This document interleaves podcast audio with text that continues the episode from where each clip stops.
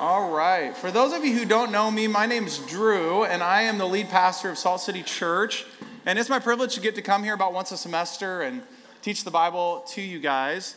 So, something that's marked my life for the past about 20 years is I just love college students. And so, at first, I loved college students as a college student, and then I became a college pastor. And this is the way I felt each time I spoke to college students as a college pastor. I felt like I was one of you. And then I got a little bit older, like in my late 20s, and I was like, I know that I'm not one of you, but I'm still trying to be one of you. And now the stage of life I'm in is I could be your dad. so I have a 13 year old daughter, 38 years old, and when the barber cuts my hair, I'm like, whose hair just fell into my lap? It's all gray. What's going on? So I'm here, but the, the advantage of the position that I'm in now in speaking to you guys is I've lived a little bit of life, and with life experience comes a lot of failure, and with failure comes wisdom. And one of the things that God's taught me over the years is how to deal with my fear. So I don't know about you, but for, as long as I can remember, just temperamentally, I have been a person who has struggled with fear. So I remember as a little kid starting to watch war movies with my dad. I don't know why my dad was showing me war movies when I was 8, 9, 10 years old, but for whatever reason, he was. And I remember in one of those movies learning that it was possible that a person who did not want to fight in a war could get drafted into a war. And so I remember asking my dad, is it possible that when I'm 18, 19, 20 years old, that I could also get drafted into a war? And I come from a family of straight shooters, and so my dad just looks at me and is like, yes, it's a possibility. So I remember laying in bed and thinking, I am going to die.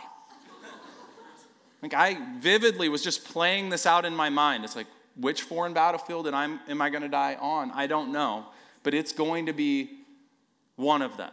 And so the question that I have for us tonight is how do we deal with the various fears that we experience in our hearts as Christians? And the answer that the Bible gives is a little bit counterintuitive. It's that our hope in Jesus will outlast our fears. It's not that what you fear won't happen, it's that there's something greater than your greatest fear. So let me start you off with the bad news. The bad news is this the legitimacy of your fears. The reason that we fear things is because they can happen. Psalm 27 verses 1 through 3. So we're taking a break from Philippians. We're looking at Psalm 27 tonight. It says this The Lord is my light and my salvation. Whom shall I fear? The Lord is the stronghold of my life. Of whom shall I be afraid? When evildoers assail me to eat up my flesh, my adversaries and foes, it is they who stumble and fall. Though an army encamp against me, my heart shall not fear. Though war arise against me, yet I will be confident. Okay, so the passage starts off with what I would call victorious Christianity. The Lord is my light and salvation. Whom shall I fear? And you think that the answer is going to be there's nothing to fear. But then King David, this mighty warrior for God, has an honest moment with us. And he tells us what his greatest fears are. And I begin to relate to him here because they have to do with war. And he imagines being captive to a cannibalistic army. That is his greatest fear. Like, I'm going to be fighting in a war. I'm going to be taken as a prisoner of war. And then he imagines what will happen. They will assail me to eat up my flesh. And then he shares another part of that fear. He thinks of an army encamping against him. He thinks of war arising against him. So here's what King David does he's saying, I will be confident that the Lord is my light and my salvation, not because he will pre- prevent the bad things from happening in my life, but he's giving us an even if scenario. He's saying, I've already considered the worst case scenario. And even if the worst case scenario happens in my life, I will still be confident. Here's what I'd like you to do with me tonight. Some of you have suffered very deeply, and I don't want to diminish that, but my guess is most of you have not. And for those of you who've not, I do not want you to be a person who doesn't consider your greatest fears. I think that it is wise at your age for you to think about your possible future and not just the good things, not just graduating from college and getting married and landing your dream job and living in a beautiful house with 2.5 kids and a picket fence. But I want you to think about the worst possible things that could happen to you. Because in a room this size, it is almost guaranteed that what just flashed through your mind will happen to someone. And when you are suffering, is not the time to develop your theology of suffering. You have to decide right now what you're going to do. And David is saying, even if the worst thing happens to me, I will not lose my faith. It is in that moment that I will cling to King Jesus. Guys, one of my worst fears in life was that I would lose a child. I remember as a kid, I was the rare boy who would walk into a room, and when there were babies, I wanted to hold them. I've always loved kids. I always wanted to be a dad. And I have five beautiful kids that I get to see every day that run up to me and hug me and call me daddy. But do you guys know that right now, the last sentence out of my mouth should have been I have six beautiful kids who run toward me and call me daddy. Because when my wife and I moved to plant Salt City Church in 2017, my wife was pregnant with our sixth child, Jude. And he had one of two congenital heart defects that are not detectable in utero. So he was born with a defective heart. He lived at Children's Hospital in Minneapolis for five months and 11 days and then I saw my son die.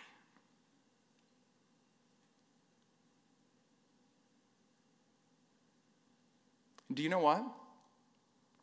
It didn't wreck my faith. Do you know why? Because when I was your age, I knew what I was going to do. And do you know what I did? I laid on my face in my bedroom. And I said, The Lord is my light and my salvation. He is the stronghold of my life. Not my child, not my wife, not my job, not my money, the Lord. And I'm starting to share with you the other way that you prepare your heart for this moment of terror that may be coming in your life. I'm calling that the antidote to your fears. So there's the negative side of it. You got to think about it. You got to dwell on it. You got to decide beforehand what you're going to do. Here's the anecdote. Here's the positive. side. David says, One thing have I asked of the Lord that I will seek after, that I may dwell in the house of the Lord all the days of my life, to gaze upon the beauty of the Lord and to inquire in his temple. For he will hide me in his shelter in the day of trouble. He will conceal me under the cover of his tent. He will lift me high upon a rock. And now my head shall be lifted up above my enemies all around me. And I will offer in his tent sacrifices with shouts of joy. I will sing and make melody to the Lord. So David says, Not only have I considered my fears, I've also centered my heart on one thing. The antidote to your fears is to center your heart on one thing. Now, how would you genuinely end that prayer? One thing have I asked of the Lord that I will seek after. Is the one thing a happy, romantic relationship that ends in happily ever after? Is the one thing your dream job where you make a ton of money? Is the one thing that you will have a family with beautiful children? Is the one thing that you'll be able to travel all over the entire world and see the most beautiful places? Is the one thing, even related to ministry, that God would use your life in a powerful way to impact other people. Here's what I will say to you. If you do not end that sentence in the same way that King David did, you will live your entire life fearing that you will lose whatever you filled in the blank with. Here's why you can lose it. Jesus said, In this world you will have trouble. And so David invites us to center our lives on what can never be lost. There is something that can never be lost. There's something that can never be taken away from you. And that thing is not a thing, it's a person. It's the very face of God. And that person is an all satisfying person. To know him truly is to love him dearly. David says that you can have a type of relationship with God that's not just this religious thing where you go through the motions and you sh- show up a couple times a month at an event like this, but it's the type of relationship where you are gazing at Him. I've only gazed at one person in my life my wife, Melissa. Do you know why I gaze at my wife, Melissa? I love her. I do. But there's a certain period where that love is electric. And I still remember when we were first dating. So my wife's four years older than me. So I was just so surprised that she said yes when I asked her out that I was like in love on the first, like I dropped her off after the first date and I said out loud in my car, I am gonna marry that girl. And it's like every time she walked in the room, I just, wh- whoever was talking to me went from getting 100% of my attention to 0% of my attention. So I'm like, I love that girl. She is amazing. No one had to tell me, gaze at Melissa. It came out of my very being. And King David says he has this relationship with God where he is sitting on a battlefield. An army is encamping against him. His greatest fear is coming to fruition. And God is meeting him there. He's not asking to win the war.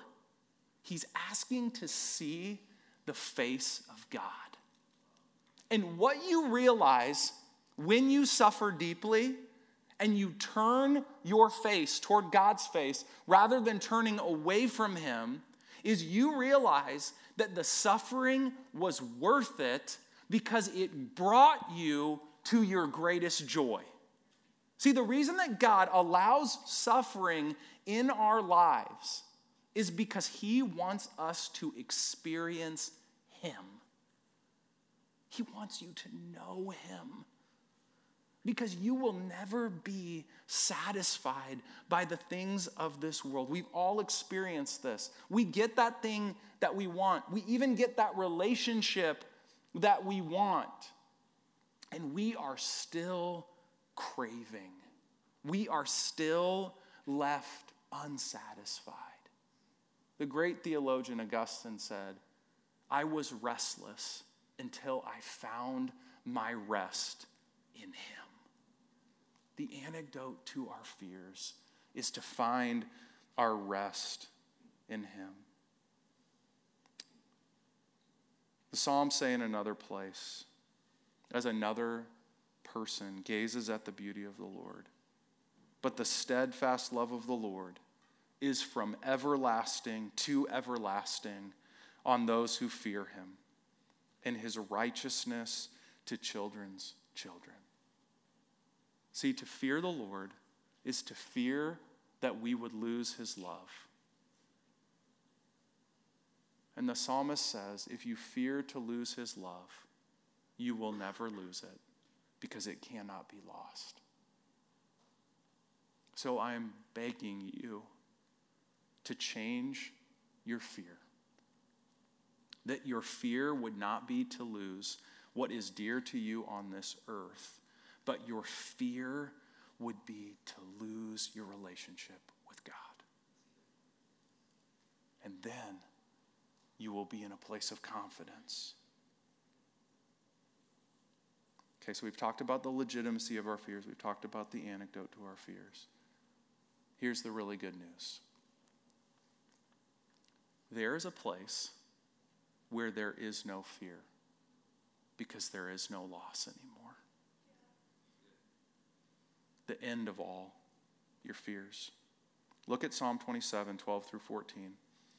David prays, Give me not up to the will of my adversaries, for false witnesses have risen against me and they breathe out violence.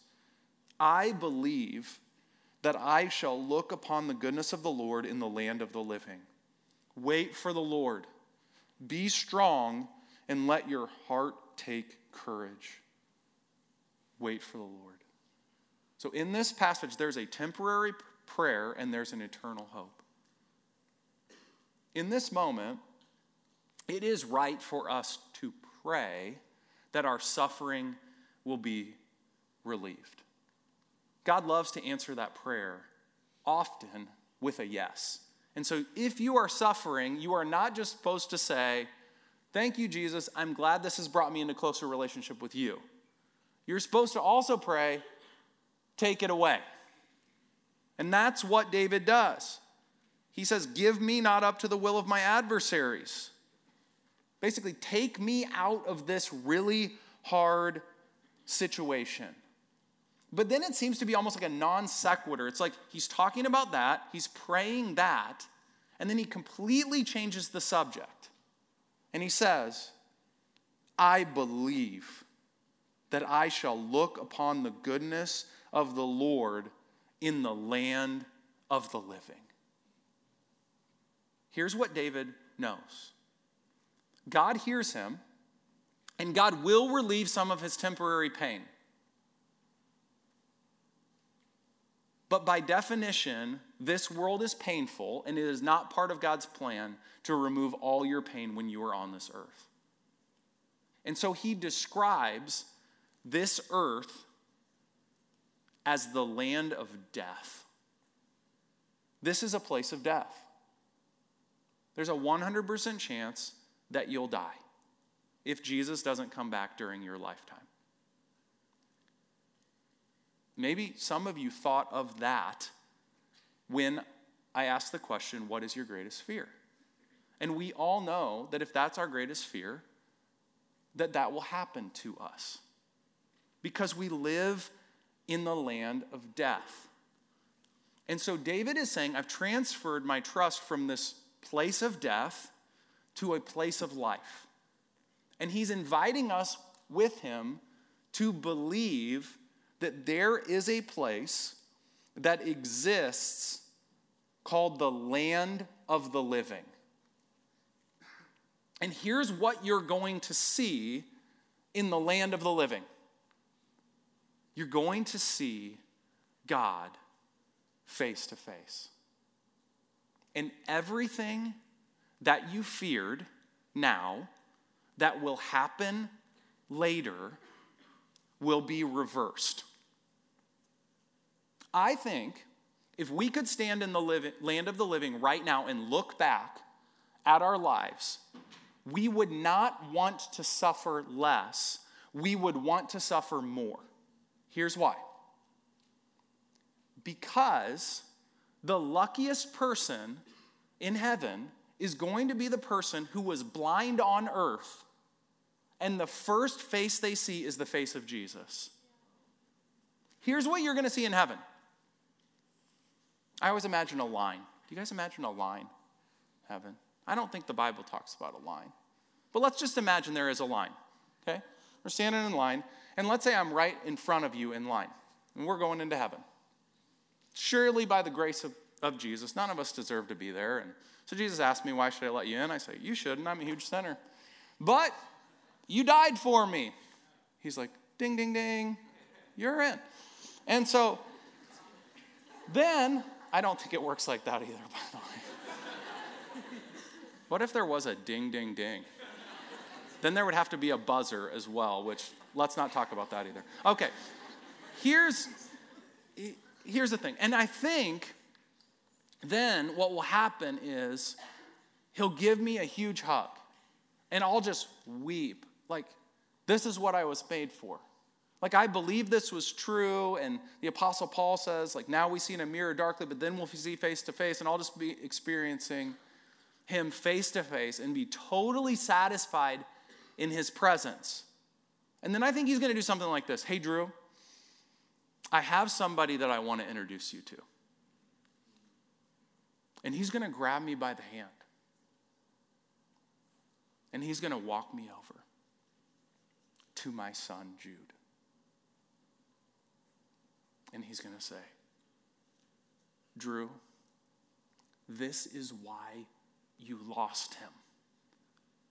Because to lose him and have that whole thing reversed in this moment is better than to have never lost him at all. And I'm gonna be like, you are so right. This is amazing. This is incredible.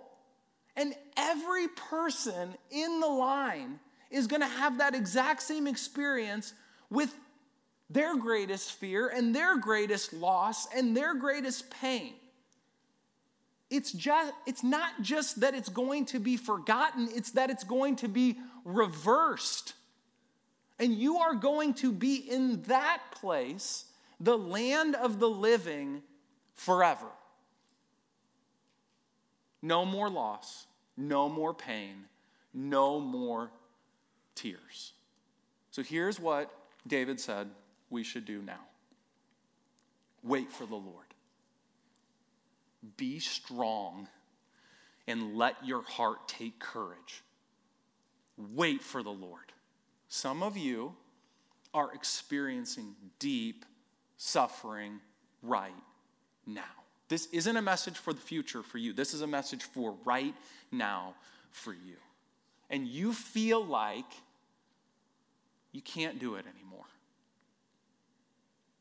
Like this was like a last, last ditch effort for you, just even coming here. You're about to give it up. What does waiting look like? A wise pastor, much older than me, in his 70s, named Ray Ortlund, said this about waiting for the Lord. We don't like patient waiting. Amazon Prime is counting us on being impatient. but it is those who wait on the Lord who renew their strength.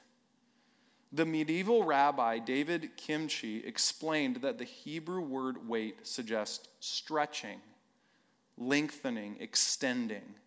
So, waiting on the Lord is not like resting in a hammock with a glass of iced tea. It's like holding a plank position until our coach tells us we're done. But that place of unresolved tension is spiritually creative and surprisingly refreshing. Our strength is renewed, so we fight on, and we will prevail because the Lord will come through for us. If you wait on the Lord, you will renew your strength in this life. That's a promise for you. And so I'm saying, cling to Him. Hold the plank position in prayer, in scripture. Keep on coming to Salt Company. Keep on coming to church. Keep on reading the Bible. Keep on confessing your sins. Keep on asking other people to pray for you. And wait for the Lord. And you will experience victory after victory after victory. Because this is the victory that overcomes this world our faith. And by the Holy Spirit, we are living people in the land of death. We are tasting right now what it's like to be in the land of living because we're not giving up. Keep on going because that's who you are and that is your destiny. Let's pray. Jesus, what a privilege to be here. Thank you for allowing me to experience deep suffering so that I can encourage others who are experiencing deep suffering.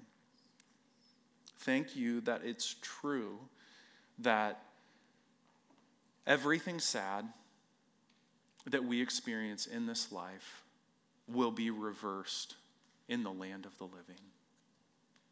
That's our hope. But God, what we need right now is for you to come through for us. Some of us have been waiting a long time, and we don't know if we can hold on much longer. And so, Jesus, would you give us the breakthrough that we are looking for in your time, for your honor, and for your glory? And would we be the type of people who are faithful to you, who make a renewed commitment to you, who don't give up easily, who have some grit and some determination in our faith, so that we can see your face? God, as we worship together, would you give us a glimpse of your beauty? The one thing we're asking for you is that we could see your face. We need a glimpse of your glory in this dark and sad reality that we find ourselves in, this nightmare of a life. Show us yourself, and that is enough for us. In Jesus' name.